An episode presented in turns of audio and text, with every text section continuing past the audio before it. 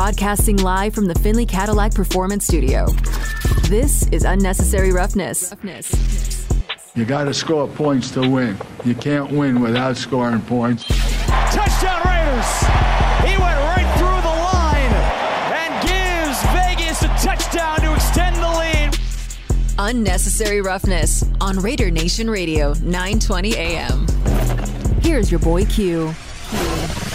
And here we go, Raider Nation coming in hot on this Tuesday, coming in off the Memorial Day weekend. Hopefully, everyone had a really good holiday weekend. Hopefully, everyone reflected and had an opportunity to understand what the day was all about. And here we are with you on this Tuesday, coming off the heels of the JT the Brick Show, of course, following uh, the morning tailgate earlier today on Raider Nation Radio 920. And I mentioned we're coming in hot because we got a guest right out the gates. We got some really good guests lined up on the show today, and we got to make up for having a day off, right? We had a day off yesterday, so we definitely got to jump right into it. So coming up in a matter of minutes for the opening drive, we'll have Mike Florio from Pro Football Talk, also the author of the new book Father of Mine. He's going to join the show to talk about Jimmy G. Uh, obviously, there was a, a, lot to do about Jimmy G over the Memorial Day weekend. There wasn't a whole lot of NFL news that rolled out, but Mike Florio, who has his background uh, as a lawyer, uh, got his hands on the contract, and it was a big discussion. And some people believe it's a lot to do with nothing, and it very well could be. And myself and JT the Brick, we did the we did the Raider Roundtable earlier today, and we discussed the Jimmy G situation. And from what it sounds like, from what it looks like, there's a really good chance the Raiders feel great about the situation that Jimmy G's in, and that he's going to be ready to go for training camp. But there's also a situation where maybe he's not right? So we'll talk to Mike Florio about what he discovered by looking at the contract and looking at the clauses in the contract and uh, all the just information that has to do with Jimmy Garoppolo so we can kind of put a bow on that. So that's coming up to kick off the opening drive in a matter of seconds. Then at 2.30, Todd Dewey from the Review Journal, he'll join us. We'll look at the at the over-under as far as the wins total go for the Raiders in the 2023 season where they're at 7.5 right now right? And that's not a whole lot. And a lot of people are taking the under. And they're not favored in very many games at all. And all the games they are favored in, and I'm not a guy who just spends a whole lot of time gambling. That's our good friend Danny on our uh, sister station, uh, ESPN Las Vegas. We like to call him our degenerate gambler. But there's a lot of there's a lot of games where they're only favored by like two and a half points, which is basically a pick 'em, and that's at home. So you're usually given three points at home. So there's a whole lot of games they're not favored in. So we'll talk to Todd Dewey at 2:30, John McClain, Sports Radio 610 in Houston at three, and then Matt Smith, 104.3 The Fan in Denver at four o'clock, talking all things Denver Nuggets. So that's the guest lineup that we have again: Mike Florio, Todd Dewey, John McClain, and Matt Smith. Let's go ahead and jump into the opening drive. The opening drive of Unnecessary Roughness on Raider Nation Radio 920 AM is brought to you by Paul Padda Law. It's not about the injury, it's about the recovery. So, as promised, kicking off the opening drive for us here on Unnecessary Roughness, Raider Nation Radio 920 is Mike Florio from Pro Football Talk, also the author of the new book, Father of Mine. And Mike, thanks so much for your time this afternoon. Hopefully, you had a really good Memorial Day weekend. And I know that you made a lot of noise on Memorial Day weekend, and really wasn't noise that you created, but it was just noise that you put out there about the contract contract situation with one Jimmy Garoppolo as he's still recovering from his foot surgery. And there's a chance that he could be ready for training camp, but there's a chance that he couldn't be ready for training camp. So, what is it that you know for a matter of fact as you looked at the contract of Jimmy G as we stand right now?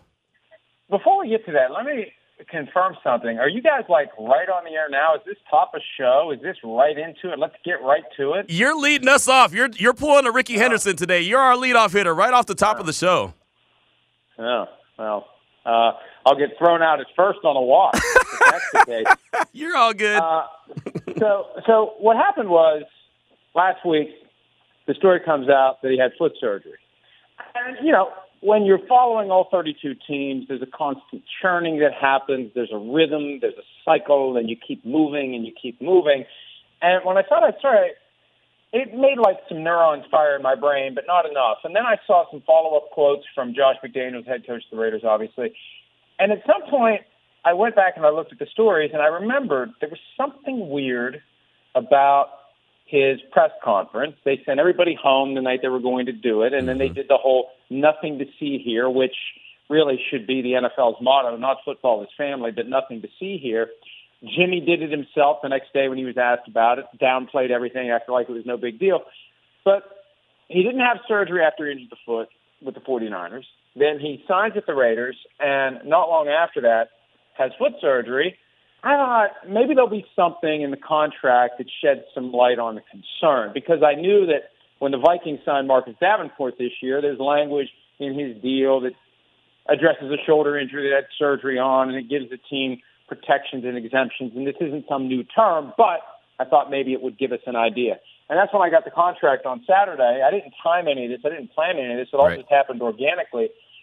I read the contract and it's like, wow, this addendum G that is a lengthy waiver and release of liability, and it's got terms in there that when you read the whole contract together, it makes it clear that the Raiders can pull the plug on this thing if he can't pass a physical later this year as he recovers from this surgery that he had. And I think the thing that makes this far different from the standard usual injury waiver, they took away his signing bonus mm-hmm. and they moved that $11.25 million into base salary in 2023 that he won't get until he can pass the physical. So, yeah, he comes to town after they agree to a deal in that 52 hour window where it's go, go, go, got to work out these deals, got to figure out who's going to sign where. They do a deal with Jimmy Garoppolo. I would say they assume that he's healthy. He shows up for the physical. They find out he's not, and they got to work this thing out, knowing that any fallback they would have had is already gone. Jarrett Stidham's gone. Other mm-hmm. free agent quarterbacks have signed with other teams. So, I mean, it really put everybody in a bad spot here, and the Raiders now have to hope that this foot surgery works and he'll be good to go when training camp rolls around. Yeah, and I was reading your latest piece, and it, it talked about that legal tampering period. And really, I always think that that's a silly period anyway. But this is one where it seems like it really backfired in, in, the, at the Raiders because it left, like you mentioned, all their other backup plans were already gone. Here's what happens when the clock strikes 12 Eastern on the Monday that has the new league year begin Wednesday at 4 p.m. Eastern. So it creates that 52 hour window where you can negotiate directly with agents for guys who are going to become free agents officially on Wednesday at 4 Eastern. Teams start calling. They have a list, a priority list at each position. So we know what receiver we want to sign, for example. Mm-hmm. So we call the guy that's number one on our list. We call the agent. Here's our deal. Yes or no? Need to know because if you're not going to do it, we got to move on to our number two guy. It all happens very quickly. And for Garoppolo, the deal was leaked by his agent and reported within two hours of the negotiating window opening. So there may have been some pre-discussion, which shouldn't surprise anyone that happens, but they had his deal done, this $75 million or thereabouts deal done with an $11.25 million signing bonus and guarantees beyond that. They have it done within two hours. And the Raiders, I can only assume, were told by Don Yee, his agent, the foot's fine. Because what happens then is, by the time you find out it's not fine, the music is stopped. The butts are in the seats. It's over. It's done. All they could have done at that point was make a run at Lamar Jackson or try to trade for Aaron Rodgers. And the optics would have been horrible because either guy would have looked like plan B to Jimmy Garoppolo, and neither guy would have wanted to do that. So it, it is one of those quirks, and it's buyer beware. If you are going to pursue in free agency a quarterback who was injured to end the season before he becomes a free agent, there's a chance that no matter what his agent tells you, you're going to end up with a guy who can't pass a physical, and then everybody's got a problem. Again, Mike Florio is our guest from Pro Football Talk here on Raider Nation Radio 920 Necessary Roughness. Go ahead, Damon. All right, Mike. I am just like you. I am a Sasquatch. I am a conspiracy theorist just like you are. So I've got to ask when it comes to the Raiders and the news of this coming out, do you think the team would have been better served of just letting all the fans know about this addendum G with the introductory press conference? Well, usually when information gets leaked and reported, it happens because one or both parties to the agreement or the transaction or whatever the overall facts that underlie the situation might be, one of them wants it out there because it makes it makes them look good in some way. The problem with this, it makes no one look good. It would have raised a bunch of questions, especially because it, it's Jimmy Garoppolo. I mean, th- think about this: if if they had walked out there on the day of the press conference and said, before Jimmy Garoppolo takes the podium, if Dave Ziegler, the GM, or Josh McDaniels, the head coach, get up on the podium and say, hey, folks, you know, sorry we brought you all out here yesterday. Um, we don't mean to waste your time, but the problem is Jimmy showed up and, you know, he got that foot injury and uh, he failed the physical. So we had to go back and do some major overhaul of the contract. You know, for example, we're not giving him a signing bonus at all. He's going to have surgery on his foot, and we're going to spend the offseason crossing our fingers and hoping that he's going to be good to go. I mean, that's not anything that they would want to announce to the world. It's not anything Garoppolo would want to announce to the world because it sparks all the questions we're getting now. Why did you do this? Why did he become your focal point when you could have gone after one of these other guys? Oh, I thought they'd make a beeline for Baker Mayfield. Josh McDaniels had a late workout with him right before the 2018 draft that Mayfield didn't want to do because the Patriots weren't going to be in position to draft him. And McDaniels was right there, best seat in the house, standing on the sideline watching Mayfield work his magic last year on that Thursday night game between the Rams and the Raiders. Well, they could have gone after him. They could have gone after Sam Darnold. They could have gone after Andy Dalton. They could have tried to trade for somebody else, but they put all the eggs in the Garoppolo basket. And by the time they realized there was a hole in the bottom of it, it was too late to go get more eggs. So that's why, plain and simple. And that's why we see it all the time. The lying doesn't happen because people are just like sociopaths and and you know they're like the old character that Jon Lovitz played on Saturday Night Live and they just can't help but not tell the truth. There's a strategy behind it and it's a PR driven mechanism of we have to hide embarrassing things because we don't want to deal with the questions that would come next after we admit to the world that we did something that ended up embarrassing. Again, Mike Florio is our guest here from Pro Football Talk on Raider Nation Radio 920 and Necessary Roughness. Now, Mike, they didn't address uh, a rookie quarterback until the fourth round when they went and got Aidan O'Connell. Does that give you a little bit of a sign, or should that give Raider Nation a little bit of a sign that they feel confident Jimmy G will be ready for, I say, training camp? Well, it's a month removed from the surgery, so I assume they would have an idea that how the surgery went and whether the rehab is progressing the right way. But then there's just the simple reality of the Raiders possibly not feeling comfortable at any of the prior rounds, any of their prior picks, making the call for a quarterback. That's the thing about the draft. You got all shapes and sizes of players thrown in the same bucket, and you've got to pick one at one position, and you got to have your priorities right. And maybe by the time they were on the clock at number seven, the three guys they would have considered were all gone, and they didn't believe in Will Levis, so they pass. And then when they pick again, they pass and they pass and they pass until the last pick of round four, and they take Aidan O'Connell. Oh and hey, maybe they know something about him the rest of us don't, and maybe they're going to get it right, and maybe they're going to develop this guy into a starter. But the reality is, you know, there's a chance that, however, it's greater than zero percent. I don't know what the number is, but it's a greater than zero percent chance he's going to be playing sooner rather than later because of this Jimmy G situation. And, and the other reality too is, and I think is another reason why the Raiders kept it quiet. Of all the quarterbacks in the NFL, like if we just heard about this generically and we were told, guess which quarterback it is, it would have been, we would all guess Jimmy G. Right. He's the only quarter, Jimmy G or Tua, I guess. So those would have been the two possible mm-hmm. candidates, but I still think the first name that anyone would have said when we're talking about quarterback injury that potentially derails the start of the season, we would have said Jimmy Garoppolo. Now you do the show Pro Football Talk Live with Chris Sims. Has he talked about Aidan O'Connell as, at all? Has he kind of analyzed him as a rookie quarterback? Well, not on our show. He wasn't one of the top five that Sims presented when we do the position by position rankings.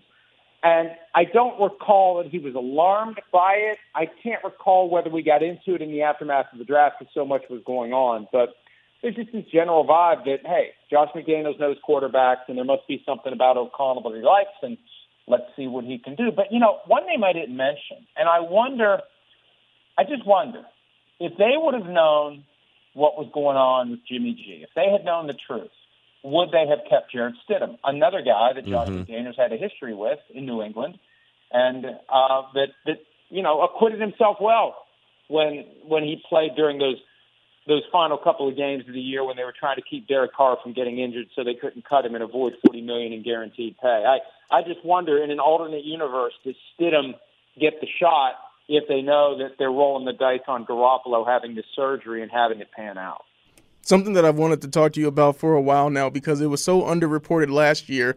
Tom Brady and the Dolphins. The Dolphins didn't lose that first round pick by coincidence. And when it comes to Brady, the deal that they had in place for him to be ownership and QB, I don't think that he wants to play for the Raiders.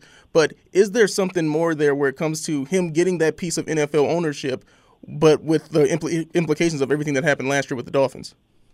Well, one of the realizations I've had since we've started to see more and more about how the rules work for somebody who is an owner. And the thing that I did not know, but I've seen multiple different reporters report, is that if he's an owner, it requires a unanimous vote of all teams, of all owners, to allow him to become a player. And my first thought was, well, that's kind of dumb. He's good for business. Put him out there. But from a competitive standpoint, I had someone explain it to me over the weekend. The idea is, and there's a rule as it relates to coaches and other staff members, that you can't take a guy who's already kind of in the bubble and put him on your roster. The Broncos tried to do it when they were dealing with the COVID situation a couple of years ago when all their quarterbacks were ruled out and they had to play receiver Kendall Hinton. They wanted to put two of their assistant coaches on the roster, two guys who had played college football. They wanted to use them for that game, and the league said no because the problem is this: if Tom Brady is minority owner of the team, he's got access to practices, meetings. He can be around. He can understand everything. It's like having a guy who's not on the team, but he is on the team. And then when you put him on the team, he's got an unfair advantage. So, bottom line, once this deal gets approved and he's an owner of the Raiders, there's no way I believe he's going to be playing. And it makes me even more amazed by what, and I'm trying to think of a word that won't get anybody fined or me in trouble, but it, it really makes you wonder what a cluster it was in Miami last year. For them to think that this was going to be simple. Oh, we're going to announce Super Bowl week. He's a part owner of the team. And oh, we're going to hire Sean Payton when we do a trade with the Saints. And oh, at some point during the offseason program, we're going to do this magic trick where Tom Brady becomes our quarterback. It wouldn't have happened. It would not have happened because the same thing that would apply now would have applied then. You need unanimous consent of all owners for a guy who's an owner to become a player. And I believe now at least one team will say no, and there's no reason to think back then one team wouldn't have said no. So it just shows how harebrained the whole scheme in Miami was to try to get Tom Brady in the building and then put him on the field. I do want to ask you about Jon Gruden as well. Late last week, we saw the report that he was helping the install with the Saints offense. Do you think that Jon Gruden is going to be getting closer to coming back in the NFL in any official capacity? I can't imagine Jon Gruden ever coaching in the NFL in any capacity, and I'm stunned that the Saints did it because the Saints are still persona non grata at 345 Park Avenue, and Gruden sued the league and sued the commissioner, and that lawsuit is still pending, and Gruden has them on the ropes over how it was all leaked that he that he sent those emails. And I know that he deserves consequences for the emails he sent, but there is an argument there to be made. If you set that aside, the idea that someone weaponized emails that were supposedly private and used them to bring him down, and he's arguing that it was the commissioner. I think anybody that does business with Jon Gruden is taking a little bit of a risk there, and I'm surprised the Saints had him in. And my guess is they calculated it. And you know, it's funny when when I think back to last week, and it's good to talk these things through when you're a conspiracy theorist because you can come up with some good conspiracies. I don't know.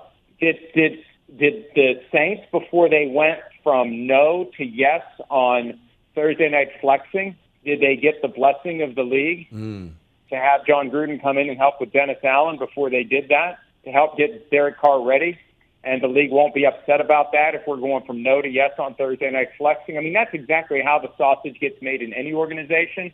But the bottom line is, for the Saints to bring him in, they better be sure the league's okay with it because of the fact that he's got a lawsuit against the NFL and directly against the commissioner that may end up being very viable. Again, we're talking with Mike Florio, Pro Football Talk here on Raider Nation Radio 920 Necessary Roughness. Just got a couple more questions for you. I did want to ask, going back to Jimmy G real quick, as the Raiders haven't paid him a dime, they don't have to pay him a dime if he doesn't pass a physical. At what point do you think it gets in training camp where the Raiders say, yeah, we're going to just pull the plug on this? Well, I mean, the first question is when uh, he shows up, does he pass the physical or not? And if he doesn't, they'll put him on presumably the non-football injury list, even though it's a football injury, it didn't happen on their watch. It's either mm-hmm. there or it's physically unable to perform. I don't know how it works when you go from one team to another, but he wouldn't be on the active roster, and he'd continue to work toward passing the physical. And then you get to the start of the regular season. Does he go on the reserve pup list to the reserve NFI list, and then after six weeks, can he come back? I mean, this could play out all year, but I would assume I don't think they owe him a dime until he's on the active roster. Right. So if he never passes a physical, if he doesn't pass the physical until the middle of the season, they're still not paying him until that happens. So this could take a while to play out. But the first question is, when it's time to show up for training camp, can he pass the physical? And then, can he pass the physical at any point between then and the start of the regular season? If he passes the physical by week one and he's on the 53 man roster and he starts week one, it, it should end the issue. But these are all things to be determined in the coming weeks and months. You know, and you watch and look at a lot of different contracts uh, throughout the NFL, and you mentioned Davenport earlier in, in, the interview. How often do you see these clauses and these details that are put into contracts, and even as you mentioned, money, signing bonuses being withheld? Well, I don't believe injury waivers are uncommon. There's no reason for either side to broadcast them to the world. Right. I've never heard of a situation where a massive and I don't know how massive 11.25 million is when you've got Lamar Jackson getting 70 million plus, I think, in his signing bonus. But still, eight-figure signing bonus is nothing to sneeze at. I've never heard of a situation where that money was taken out of the guy's pocket and the team kept it because they wanted to protect themselves against the possibility the guy isn't able to play. So while injury waivers may be very common, I've been doing this 23 years, and I've never heard of a situation where a player, especially a quarterback, mm-hmm. had his signing bonus completely and totally wiped off the books while he, number one, gets surgery, and then number two, tries to recover from it so he can pass the physical. Yeah, that's interesting. That really caught my attention over the uh, Memorial Day weekend. I read that, read that, and then read it again. Right, just felt like I had to keep on reading it to make sure I understood what in the world was going off. When Mike, before we let you go, I wanted to ask you about uh, your new book, Father of Mine. Just tell us a little bit about it. What should we expect from it? Well, it's a mob novel set in 1973 in the town I grew up in, 60 miles from Pittsburgh. Small town, but there was rampant mob activity, and I'm aware of that because my dad was a bookie who was tied into the crew that ran the team now, or that ran the town, excuse me. And that's the basic background. That's the environment. That's the atmosphere of it. It still has to have a story that gets people to turn pages. It has to have drama. It has to have conflict. It has to have characters that are memorable and that you give a crap about. And I tried to put a story together that checks all those boxes and will entertain. It's a great time of year to slow down and read a little bit. And what I tell people is just give it a try, give it a chance. It's four ninety nine for the ebook on Amazon, thirteen ninety seven for the paperback. And uh, now, I, you know, it's it's not like you can get your money back if you buy it and you don't like it. But I'm reasonably confident if you give it a try, you'll like it. Start reading it, and if you like it, keep reading it. If you don't like it, I wish I could do something for you. If I could do money back refunds, I would, but I don't think Amazon would sign off on that. No, and look, we're in Las Vegas. We give our money to opportunities and things that we don't like all the time, right? We don't like the results that's all right. the I mean, time. Four ninety nine. It's four ninety nine. That's that's just. It's not even a. It's not even a full. What color's the five dollar chip? It's not even the right. full five dollar chip. Exactly, exactly. Well, I did. I wanted to ask you before we let you go. How fun is it to to write a book, to be a part of that? Because I, I, I mean, I enjoy reading books, but I could never imagine myself trying to write one it was something that I did just to kill time during the pandemic, and it was also kind of stress relief and balance out what I do all day long because I generate written content all day, but by tomorrow it's meaningless. Right. And whatever I write tomorrow is meaningless the next day. I wanted to write something that would have a little more duration to it, a little more staying power. And for me, because I've written seven of them now, and I'm going to be releasing them kind of one at a time in the coming months and years, but um, Remember the Ouija board? Did you mess around with the Ouija board? I didn't mess with it, but I know what you're talking about. yeah, and and and it, I mean, I mean, what a dumbass game. I mean, what parent would buy that thing for their kid? Right. Right. Oh, let's let's bring a potential portal to hell into our homes, and let's hope that demons communicate with our children. What the hell? Right. But but anyway, um, I remember playing that when I was a kid, and everybody always hoped it worked. When I sit down and write, it's kind of like that, where it just kind of flows and it just kind of goes, and I'm just kind of a witness to the words that are just kind of floating out of the air and through my fingers and onto the page. So I don't know. Maybe I should be troubled by that. Maybe I've opened a portal to hell in my barn when I decide to write fiction. But uh, we'll see. We'll see. So far, so good. But but we'll see. We'll see if one of these books takes a, a certain turn. I'll know that. Uh, that that Ouija board has summoned, uh, uh, you know, dark and sinister forces. No doubt, we'll know exactly where it came from. We'll remember this moment when you mentioned it and brought it up. You spoke it into existence. Well, Mike, thanks for your time. Great stuff. We definitely appreciate you. It was great reading over the weekend, just getting a little bit of details on the Jimmy G contract. Thanks for spending some time with us this afternoon. Thanks, guys. Good talking to you. Have a great day. All right, you too, my man. There he goes, Mike Florio, Pro Football Talk, also author of the new book, Father of Mine. You can check that out. Four ninety nine. Look, I spend more than that on you know, one one spin on the triple double diamond, and normally it's a loss. One loss on the triple double diamond. Many thanks to Florio for kicking us off. We do appreciate him. Of course, we have plenty to get to, but we got Todd Dewey from the RJ, the Review Journal, coming up next. Going to talk about some of those betting lines on the Raiders games as they're only favored in about five games out of 17 in 2023. We'll talk about it next here on Raider Nation Radio 920. That was the opening drive of Unnecessary Roughness on Raider Nation Radio 920 AM. Brought to you by Paul Padda Law. It's not about the injury, it's about the recovery. You know, being on this team, being a captain, being a leader, you know, I'm bought into that. And no matter if it hurts people's feelings, no matter if certain people don't like it, like that's just, it is what it is. We don't care. We show up, we work. We're the ones putting in the work, and we're the ones that got, got to go out there and, you know, produce. So, um, we all got to be on the same page. And you know, if half the people aren't and half are, then you're not going to win. As simple as that. So um, if we get everybody, you know, on the same board, uh, you know, we're going to have a better chance. Now back to unnecessary roughness with your boy Q. That was Maxx Crosby from uh, last week's OTAs talking about being on the same page, making sure everyone believes in what they need to believe in, if they don't do that, they won't have a chance to win games. And we'll be talking about wins for the Raiders in 2023 coming up in a hot second with Todd Dewey from the RJ. Many thanks to Mike Florio from Pro Football Talk who kicked us off, led us off. He got our Rickey Henderson on today uh, here on Unnecessary Roughness. But I did want to throw the question out there, a show question, a little show topic. You can hit us up on the don'tbebroke.com text line at 69187 keyword R&R, or you can give us a call anytime we don't have a guest at 702-365-9200. Love to get uh, you involved in the show as well talking about Jimmy G, and we have to talk about Jimmy G, and that's why it was important for us to lead off with Mike Florio, as he's the one who uh, put the contract out there, put the clause in the contract out there over the weekend that we all saw over the Memorial Day weekend. So the question I have for you: Did the Raiders potentially make a mistake by not pursuing another veteran quarterback, or not getting more aggressive in the draft to get the potential franchise guy? Because remember, they didn't get a, a, a quarterback in the draft until the fourth round with Aidan O'Connell, and maybe he is that guy. I don't know that he's that guy. I don't even know if they drafted him to be that guy. Some believe he can be, some believe he might not be. So, you know, whether whatever you feel, I guess when it comes to Aidan O'Connell, that's one situation. But also, you know, did they make a mistake? You know, did that legal tampering period? Did uh, Garoppolo's agent Don Yee? Did you know he convinced him that he was going to be okay and uh, and and he wasn't, and it put him in a bad situation? You know, is there is there someone else that you think that they may should have produced or, or pursued?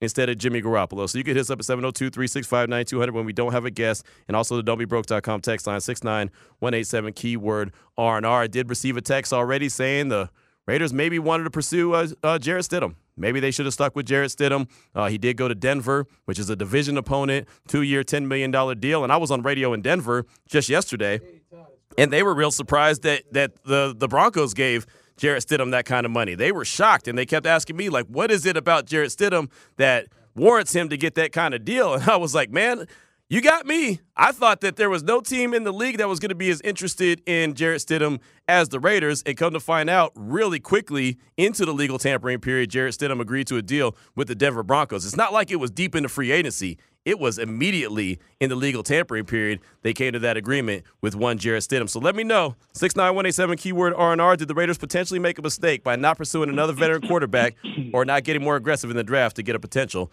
franchise guy? Joining us now on the phone lines from the Review Journal is Todd Dewey. And Todd, thanks so much for your time. I do appreciate you. Wanted to talk about the Raiders and their win total and their uh, expectations for their win-loss total in 2023. And as I was going over your article that you put out on the RJ, it was really good stuff. The Raiders are only favored in five games, and they're all about two and a half points or less, which is basically a pick 'em. So, what that tells me is Vegas thinks that every game the Raiders play in, for the most part, is going to be a close one. Yeah, thanks for having me. And um, yeah, pretty much like 10 virtual pick'ems over at Caesars where they're favored in five games by two or less. And they're underdogs in five games by two or less. And then another sports book, the Westgate Superbook, just put up uh, all the NFL lines for the season, and the Raiders are favored in only two games uh, at the Westgate uh, by one over the Steelers in Week Three and by two over the Packers in Week Five, and uh, so there's a ton of pick'ems, and uh, yeah, last year they went four and nine in one possession games, so you know those tend to uh, flip the next year. So if they could do better in one possession games maybe they could turn things around, but the books don't expect them to be that much better than they were last year. And the season total right now for wins is at seven and a half. They have it at seven and a half. And, you know, as I went through the schedule, I looked and I said, okay, that's a W, that's a L. We all do that. And I found a window from anywhere from like seven to 10 wins. And I guess it would depend on those real close games if they're going to get close to that, that window that I'm looking at. They're going to have to win those, be on the right side of those, those close losses that they had a season ago. Yeah, exactly. Seven and a half win total um, at Caesars. And since I wrote the article last week, the under was a minus 140 favorite. Now it's up to minus 160, the mm. under. And um, the Westgate put out the total at seven. Uh, so, um, like you said, they need to uh, win some of those close games. And um, it's all going to come down to that, you know, like they can win five or six of those toss-up games. They need two or three more wins to go over. And, and, if I'm correct, the last couple seasons outside of last year, last year they only got six wins, but I thought that the, the two seasons before that they were projected to win like seven or eight games, and they went over that. But then last year they dropped under. Is that is that correct? Yeah, I believe it was seven and a half, a couple of years in a row where mm-hmm. uh, they went ten and seven in 2021, of course, and then uh, the year before they went over. I believe in the their final game with the win at Denver. Uh, and then, um, you know, last year, of course, they went it went up to eight and a half. The expectations were a little higher, and they finished six and eleven. So yeah, that's correct. Todd Dewey from the Review Journal is our guest here on Raider Nation Radio 920. Necessary roughness. Go ahead, Damon. When it comes to fans and actually making their picks, when it comes to over under on the win totals, what do you think for the Raiders? We're a team that they won so many of those walk-off close games in 2021, and then they lost them in 2022. When it comes to sports betting, should you bet on them? Should it be like an either or? Since they lost more of those games last year, maybe pick them to win more of those games this year. Yeah, usually you know some of those like if you have a lot of turnovers, then the next year you don't have as many. A lot of times those uh, those stats tend to regress.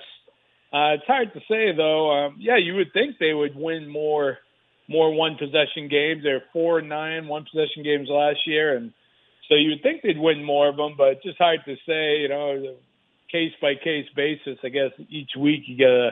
But in general, I would say that's true.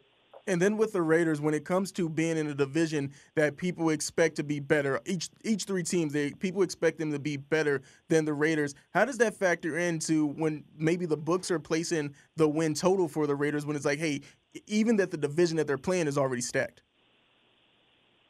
Yeah, the they're in one of the toughest divisions, arguably the toughest division in football, of course, with the Chiefs. Uh, uh, they're minus 170 favorites to win the division. Then you get the Chargers at plus 350, and the Broncos expected to be better with uh, Sean Payton as coach, uh, plus 450. The Raiders are 15 to one to win the AFC West. So so that definitely factors into the the win total too, since going to play them each twice, and uh, I think they're underdogs in all of those, um, like one point spread in a couple of the home games uh, against the Broncos.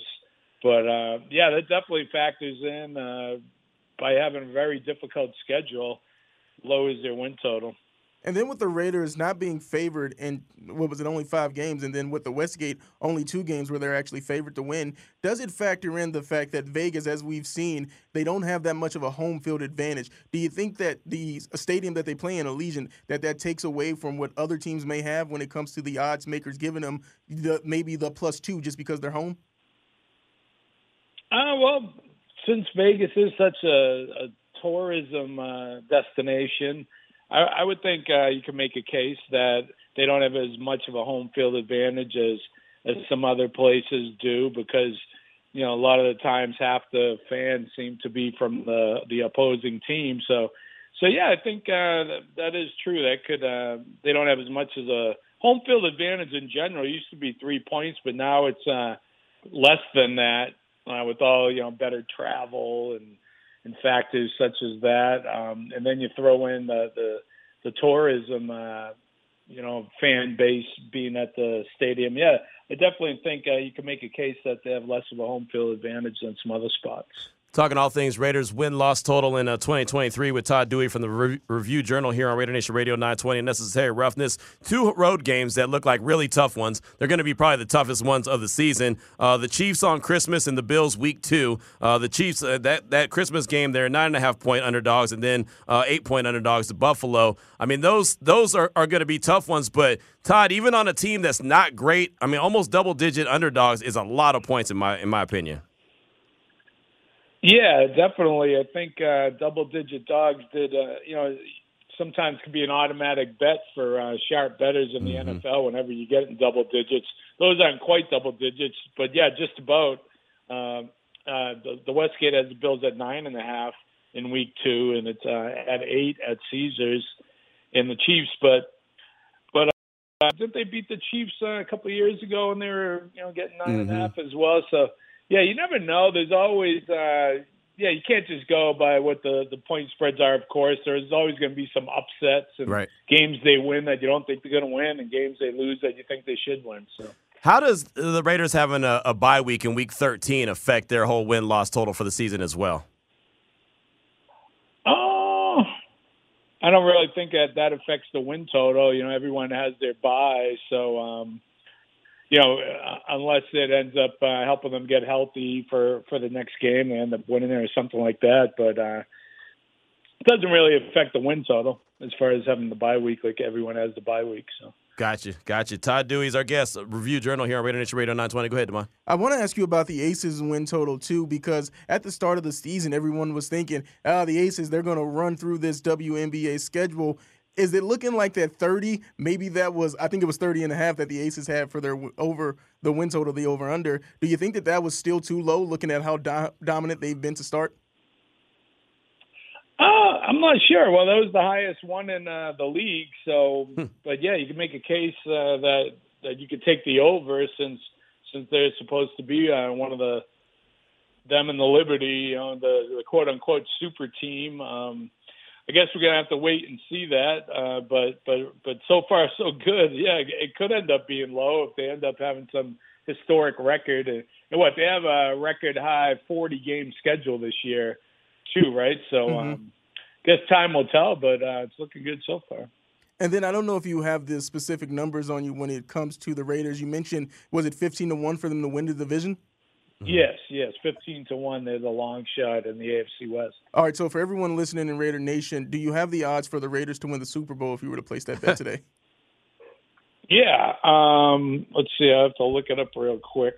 I know it's different at different books, um, but let's see. Over at the Westgate, the Raiders. Uh, I think that's the best number. They're sixty to one to win it all this year at the at the Superbook.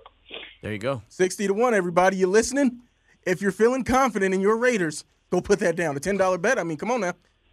Todd Dewey is our Todd Dewey is our guest here on, on Raider Nation Radio 920 from the Review Journal. Uh, I did want to ask you about Jimmy Garoppolo. We started the show talking about Jimmy Garoppolo, and uh, there's questions if he's going to be available, if he's not going to be available. At what point do you think all of a sudden the, the lines change, the numbers change, maybe even the win t- loss t- uh, total changes depending on his availability?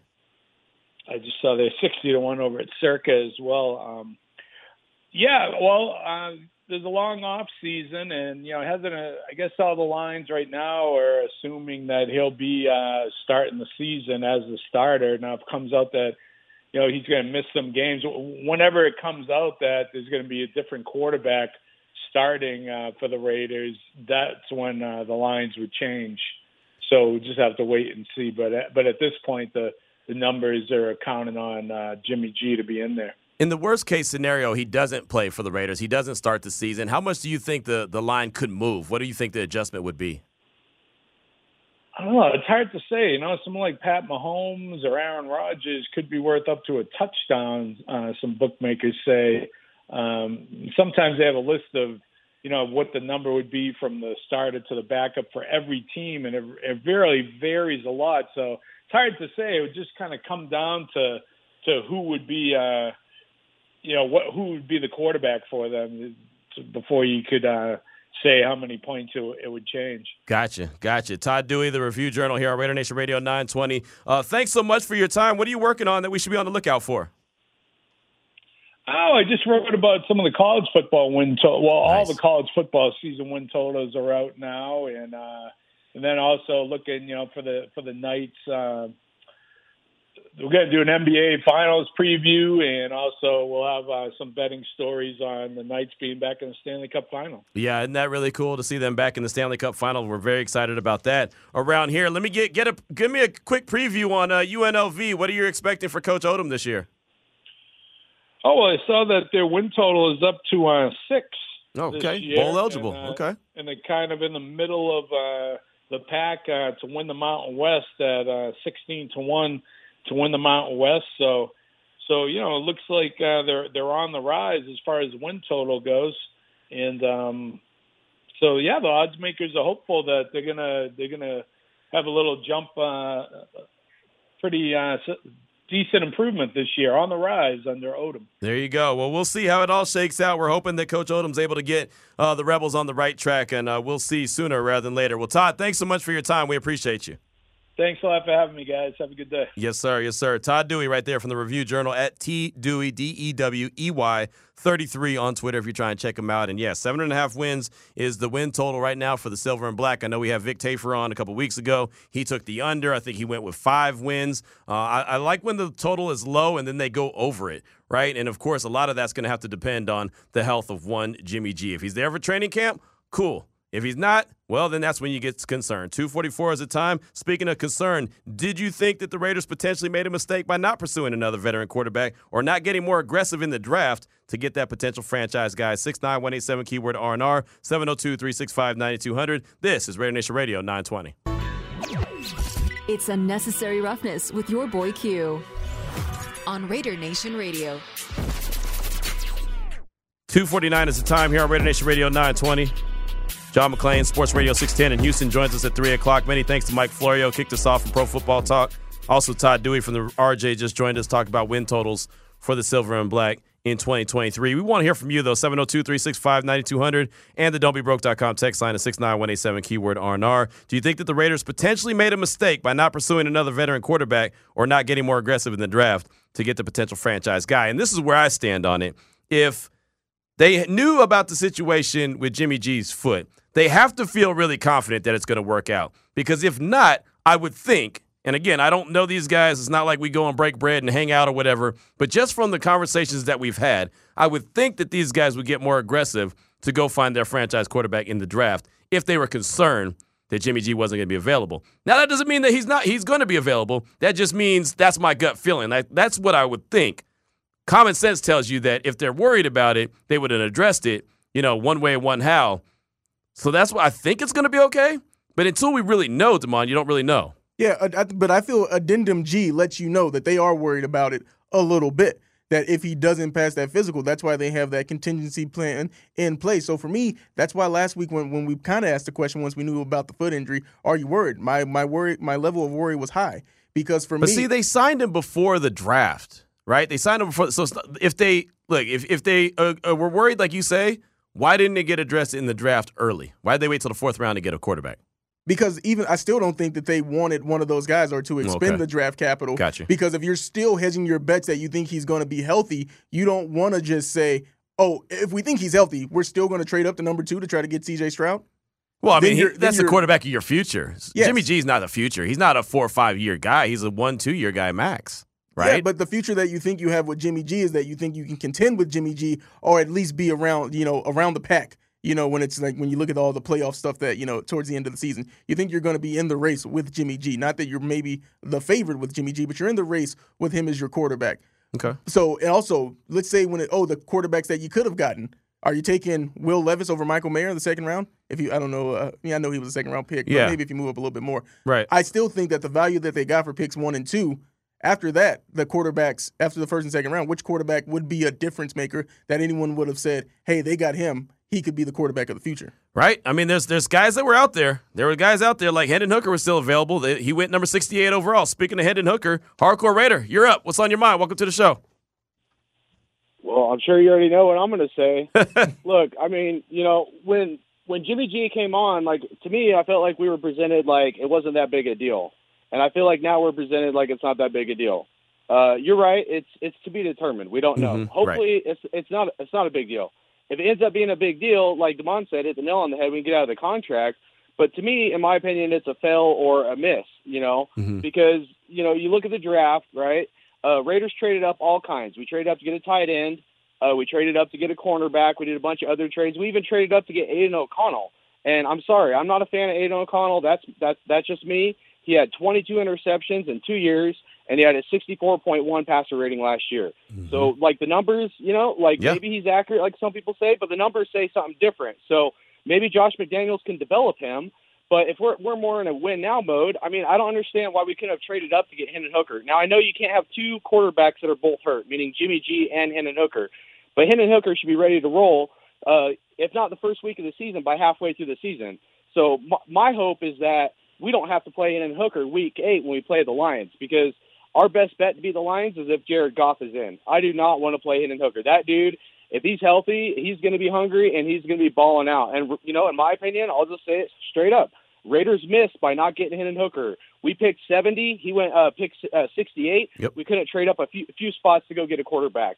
Uh, and then we draft a wide receiver way too high. We don't address linebacker until later in the round. So I'm sorry. I'm just being real, but I love you guys. Keep up the great work. It's a good uh, topic to, talk about at least. Yeah, I mean, good points. Good points. Again, the Raiders picked at 70 and Hooker went 68, right? They could have easily traded up to, say, 66 or 65 or whatever the case may be. I actually thought that they were going to land Hendon Hooker when the the uh, the picks were going one after the other. I was like, wow, Hooker's going to be there at 70. And then all of a sudden the Lions pulled the trigger at 68. So maybe that was the thing. Maybe they were hoping that he was going to be there at 70. I don't know. But I, again, I go back to the point of this all could be for nothing right? He could end up, Jimmy G could end up being available for training camp, start developing that relationship with Davante and everyone else on the field, and everything is great. And we're not even worried about it, and it's just about going out and wins games during 2023 season.